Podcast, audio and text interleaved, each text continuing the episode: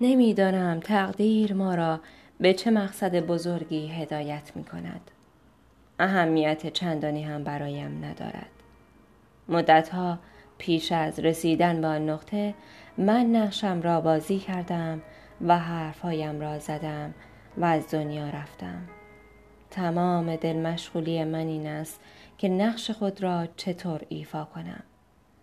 تسلی خاطرم، الهامم و گنجینم در علم به این نکته نهفته است که من جزئی جایگزین ناپذیر از این حرکت هستم.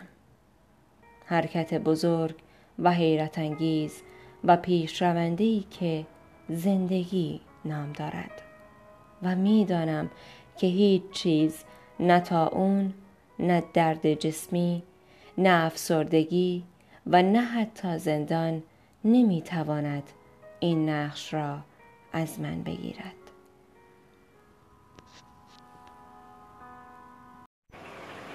لوازم خونه بخرید.